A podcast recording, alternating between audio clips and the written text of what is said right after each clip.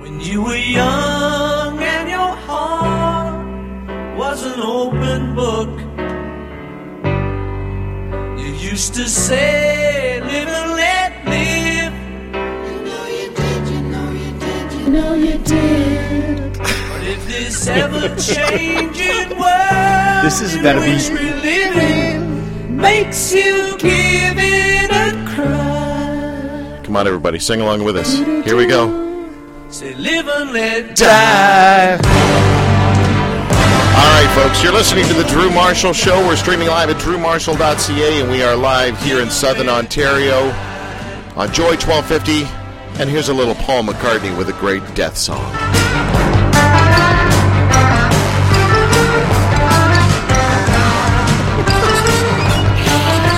Lovely orchestral. Oh yeah, the brass in the background. Sorry, did you say the grass? Brass. Oh, He might have been with the grass, Yeah. writing it. Totally tell that George Martin's all over that. An entire show on death. Our next guest, Peter Baldwin Panagore. He is the author of Heaven is Beautiful How Dying Taught Me That Death is Just the Beginning. You know, the interesting thing about this interview is that um, this is part of our HarperCollins Yes. uh, group of authors that we're, we're uh, talking about promoting. By the way, you can. Uh, the- you can uh, win this book. We're giving away a copy of Heaven is Beautiful on the Drew Marshall Show Facebook page in partnership with HarperCollins, uh, HCC Faith Books. Anyway, this this uh, this book, this author, this uh, Peter was already scheduled Right. and I didn't connect the dots that oh yeah October third that's our death show. I thought oh we're we got a HarperCollins author well we have to do that anyway. What? Perfect. What are the odds? See, there is a God. Really? That's your proof? Sure. I'm going to go with Peter on this one. Peter Baldwin Panagore, author of Heaven is Beautiful, How Dying Taught Me That Death is Just the Beginning. Uh, his website is Peter Panagore. First of all, Panagore. That is such a great name. Peter Panagore. Um, how many Peter Piper picked a pack of pickled pepper jokes did you have to put up with in your life, Peter? A, a lot, many, hundreds, thousands, millions.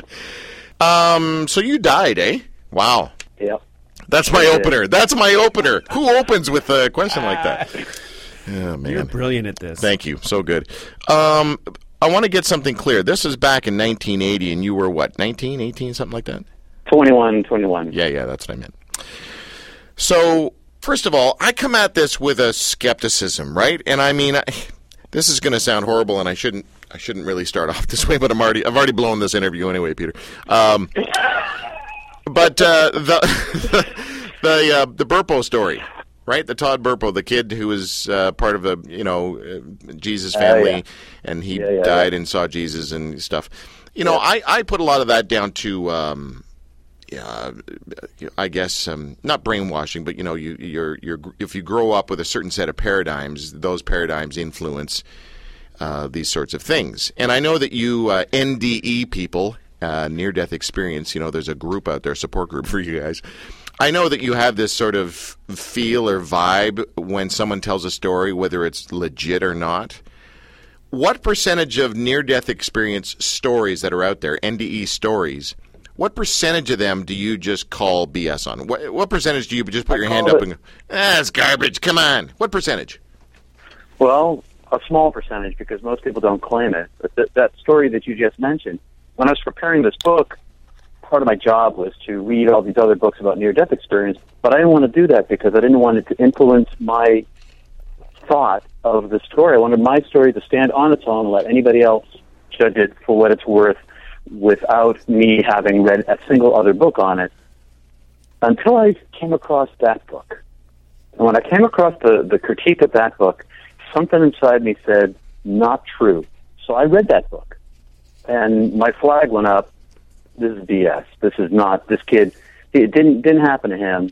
Um, we, we, we kind of, it's kind of like having gaydar. We have gaydar, but like that, okay? Yep, get Um, it, totally get it. We, I mean, I don't, but we know we know one when we meet one, and we know when we don't. And so, the majority of people, why would they claim this? Because it's kooky. You know, that's why I kept my mouth shut for 20 years because it's you know out of the norm. So, a small percentage, small percentage. yeah. Um, do you remember that exact moment? I guess what do you you pass out first? Is that what happens? You sort of I fell I fell asleep. I Okay. kept falling asleep out. Um, yeah. So you were you were climbing, you're out in BC, and uh, you got stuck, you got cold, you fell asleep, you died. Is that an accurate summation? I know it doesn't sound glorious, but is that an accurate summation? That's close enough. I, man, I have so many questions for you. So, the MDiv you got from Yale, there's some systematic theology, but this Christian mysticism was also part of what you studied, right? Well, that was really the reason I was there. I mean, systematic theology was a, a, a benefit I discovered when I after I arrived. But my purpose in going was to read the ancient literature about the mystical experience of union to see if I could find if I was the only person who had such an experience uh, as I had, or if I could find literature that would reflect what I'd gone through and give me some language uh, and context to think about it and try to process it. That's that's what I discovered when I was there. I still read that literature. I'm still in the midst of that. What kind of post traumatic sort of syndrome would you have after dying? You know, this near death So- experience. And by the way, I keep saying dying, but it was a near death experience. Did you die or was it a near death experience? Well, see, that's that's my quibble with the whole near-death experience community because it wasn't near death. I've been near death before. I almost drowned once when I was six, and some guy hauled me up. But th- that was, you know, near it. I died. You know, from where I was, for, from where I sit right now, I, I think our entire community is misnamed. Um, it's nothing near about it when you cross over. It's the thing itself. Um, but that, what was your question again? I kind of got lost in that. Dude, I don't even know what my questions are. Um, no, but the mot- uh, so the post traumatic, like, okay, if you went through this Oh, right. really traumatic event, what's the residual effect of of of crossing over? Well, uh, I can't tell the story uh, without crying. It feels like it feels like I'm rent open every single time I talk about it um, in depth and describe it, and it, I experience it again, and I feel um, pain. And so I, I think about post-traumatic stress disorder. It's funny you should bring that up because I've been thinking about it quite a bit lately because I've been telling the story a lot, and I can't not cry. Um, so that's my answer. I, I, it's hard to tell it. It was even harder to write this book. I, I went through 17 drafts, and you could ask my wife. Wow. It, it, it was awful. Hmm. I'm I'm um, I'm interested in the stuttering thing that happened to you because you started to stutter after this this this event. I did. I did, and I, I, I, I hesitate in my speech. So I, I have two levels of stuttering, as it is now. Uh, when I'm very anxious or um, under a lot of pressure, I, I can't control my stutter so much, and I, I verbally stutter most of the time. Ninety percent of the time, I control it by stopping talking. I just stop and leave a lot of holes and pauses in my language. And now it seems that from my friends' point of view, or my family's point of view, that's just the way I am, and they all see that as an opportunity to jump in the conversation before I continue my sentence. Um, I have friends who stutter, and I ask them straight up, "Does it drive you nuts when people try to finish your sentence instead of letting you?" oh yeah, and or or worse for me is that they try to push the conversation along without giving me a chance to finish my thought. Um, because from my, my my buddy Brian, who's actually mentioned in the book, um, he stopped at my house yesterday, and uh, so we could have a, a, a conversation. And he he said when we first met back at Divinity School, he couldn't understand why I had so many pauses in my speech, and it wasn't actually until he read the book that he realized that I was um, probably stopping to stop my stutter. He he knew that I stuttered because I I, I didn't have it under complete control. Um, but I did a lot of pausing back then, so I, I mask it now mostly. And the people who really know that I stutter are the people who are closest to me. So you almost became a monk, huh? Yeah, Trappist. Um, they're the folks in my my my practice of uh, meditation and prayer, contemplation. They're the folks who most accurately um, practice the mass. I've never seen the mass done like the monks do it, where where the divine presence becomes palatable. And I was when I was in high school. I went to a Catholic high school, and um, my religion teacher, in my senior year, went to this particular monastery and for a retreat, and came back and taught my class prayer and meditation.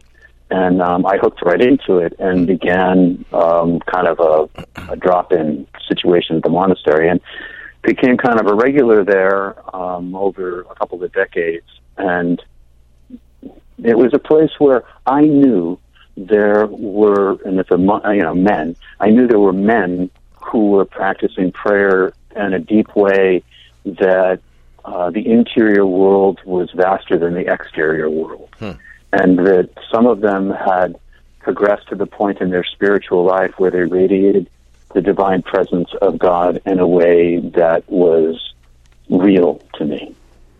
I could see it and feel it. And so it seemed to me to be a place to go to not so much retreat from the world, but to find my way back into God. But then you've discovered you weren't really into that whole celibacy thing. Well, that was the thing. You know, sex turns out to be really Awesome. awesome, exactly, and necessary. And I never, you know, could figure out how I was going to live without sex. And so um, I decided to put off the monastery and apply to uh, graduate schools. And I applied to, to Harvard, Princeton, and Yale, and I got, didn't get into Harvard, which was my first choice.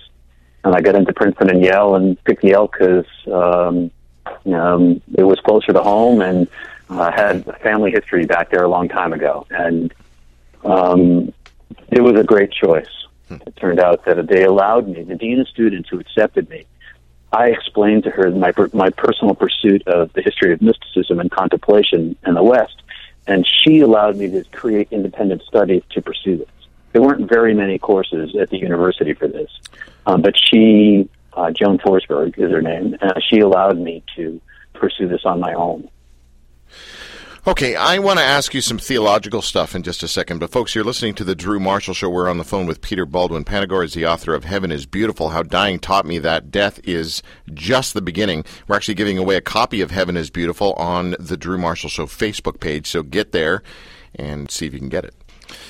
Theologically, uh, Peter, when you died, you experienced stuff that would suggest you you did cross over.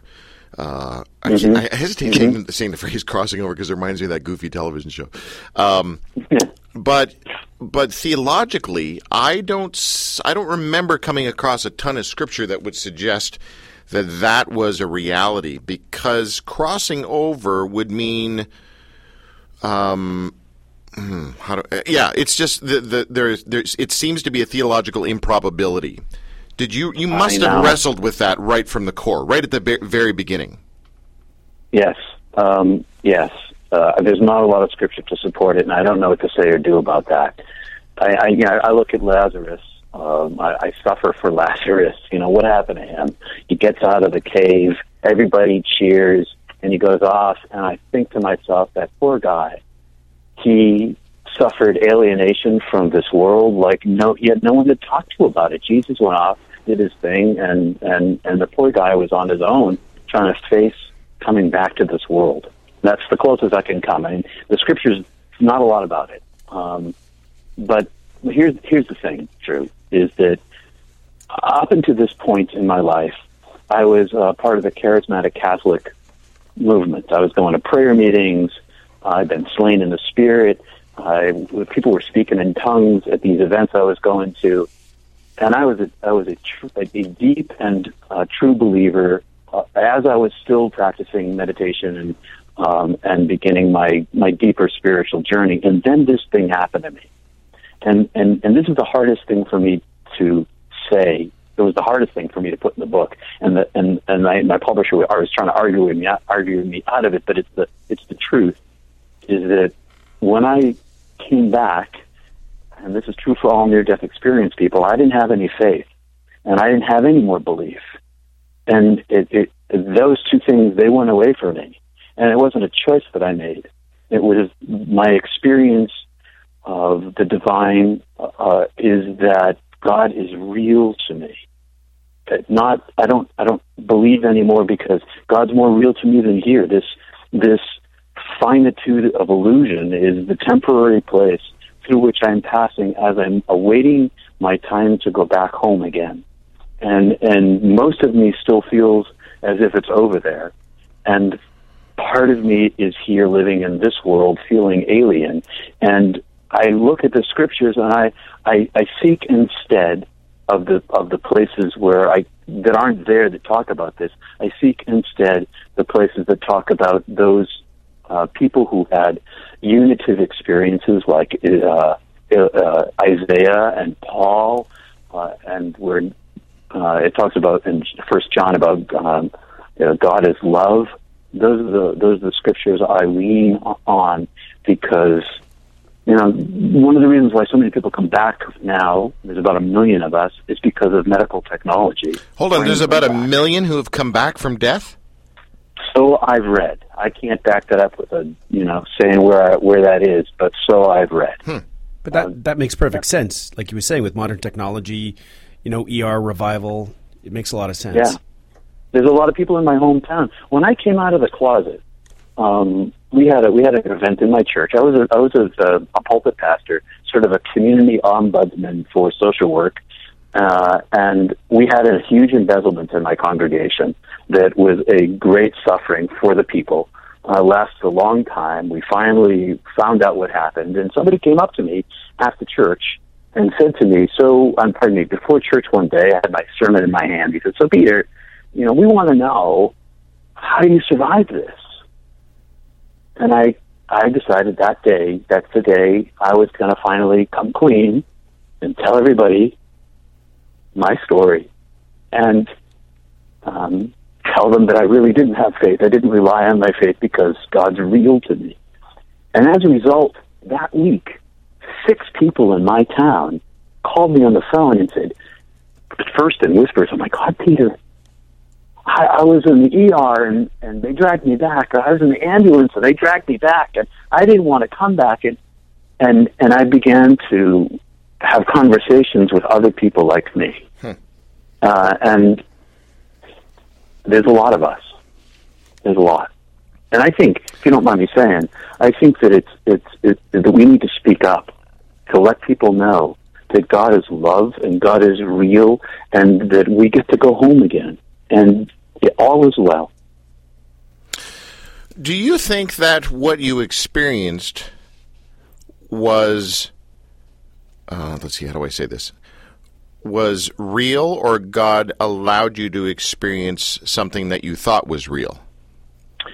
I would say this place is not the real place, and that God is the real, and that heaven is the real. No, but did you really did you really go to heaven, or did God simulate something in your cranium that made it feel like you were really going to Well, heaven? see, see I, I see what you're saying, and I've been following the studies, particularly out of Canada, about the God spot in the brain. And I, I don't, I can't tell you, Drew. I don't know. yeah, that's true. I, all That's I can, all I can say is that my experience was that I didn't have a body or a brain, um, and I, I, I, I could see in ten thousand directions and and hear everything. I was like one big ear and one big eye, but I had no body and brain. And I don't, I know, I don't expect people to believe this. See, at first, I wasn't, didn't tell the story for a long, long time because I thought people would think I was a kook, and that's why I kept my mouth shut. And I now am in a position where I'm not trying to convince anybody. yeah. It's No. not up. It's not up to me. You're you can I can totally tell that you and that's why I really wanted to have you on the show. You you lead with grace in all of this. Um, you you don't have this sort of dogmatic uh, jerkism about you. Uh, Thanks, man. Um, what now? You in the club in your club, the NDE club. You guys, Yep. you know, you know the stories are true with other people because there's these common elements, common truths. Like, are they written down like an AA group? Um, well, there, the more books that are written about it, yeah, there's more people who are writing about it. But really, it comes down to this: um, it's a it's a a feeling. It's a descriptive. When people start talking about, um, I had no body, I had no self, I had no brain. God is love. God's presence was overwhelming. The truth, grace, love, hope, beauty were one thing um, those sorts of things are heavy clues for me. But a lot of it is I can feel it from people. I can see it in their eyes. I can feel it from their souls. Um, and it's that's where it gets kind of weird. and uh, those are things we in the years tend not to talk about. Are the weird things that come with it, but ND those are the years. things. Yeah, and we're we're uh, we're we're mi- misnamed as I said before. um, we're a group, and if it's the tribe I didn't want to join. And if I didn't, I'll tell you, people were like, "Oh, what a great thing! What a blessing!" And yeah, it's a blessing, but it's a curse. Yeah. And if I had if I had the choice, I would not have had this happen to me. If I, I mean, if if I if I had known what was going to happen that day, I would not have climbed because I have not been myself ever since. And oh, for ignorance and bliss of of not knowing. Seriously, that you know, I mean, talk about coming out. I came out about five, six years ago, uh, admitting to everybody that I'm no longer a, an evangelical certaintist. I'm now a red letter agnostic theist, which melts people's brains trying to figure that out. Yep, I read about that about you, and I admired your courage. Well, uh, but I mean, I'm I'm saying it's um, eh, the reaction from people is probably more interesting than than what I'm actually going through. I don't think that was that's not really what I wanted to say there, but anyway. Okay, so listen, um, oh, just running out of time, man. I want to keep talking to you. So you being Mister Mister Maine guy, right? I mean, that's where that's the capital of cognitive overkill, right? I mean, people live in their brains in the Northeast. That's my interpretation with a wide painting Sure. with a, painting with a wide brush. So you really need to lay low on your home turf because if you, you they, your neighborhood finds out you're Mr. NDE, they're going to banish you to California, man. Yeah, well, that was my fear. That was for real my fear, and um, and one of the reasons why I went to div school was to get some cred. I mean, it wasn't Yeah. just to do to to do the exploration, which was a huge part of it. But in reality, the, the exploration isn't in the brain anyway; it's in the practice of prayer. Yeah. But um, but in order to have some sort of credibility, I had to have some degreeism. Man, thank you for first of all, thank you for taking 20 what is it? I don't know, decades to write the thing.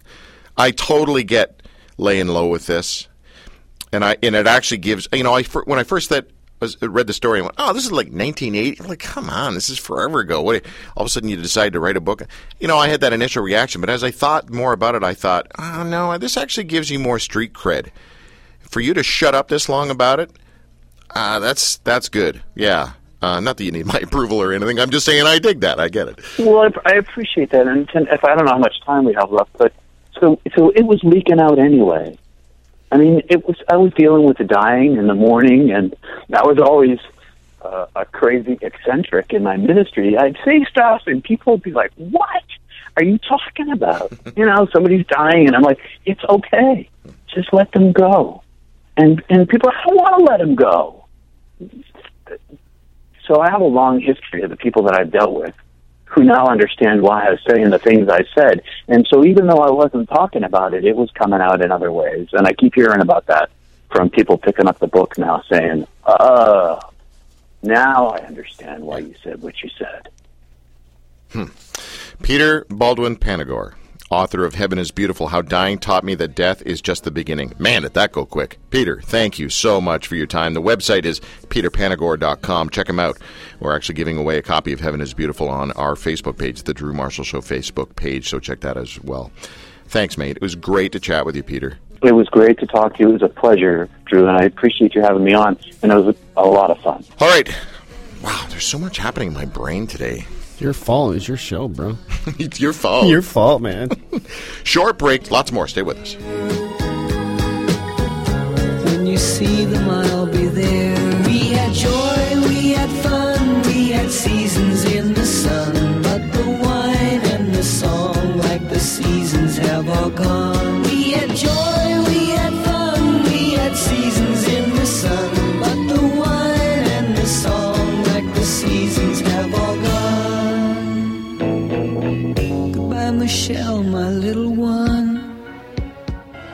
While climbing the world famous Lower Weeping Wall in Banff National Park, Peter Panagore succumbed to extreme exhaustion and hypothermia and died. As the sun set on what was supposed to be a one day climb, Peter was revived only minutes later, convinced that heaven is beautiful. Imagine a mix of Heaven is for Real and a twist of Into Thin Air, and you'll have Heaven is Beautiful, a true account of the struggle between the fullness of heaven and what draws us back to earth. As much a wilderness thriller as a spiritual memoir, Heaven is Beautiful is both an adventure on earth and in heaven, but ultimately it's a journey of hope.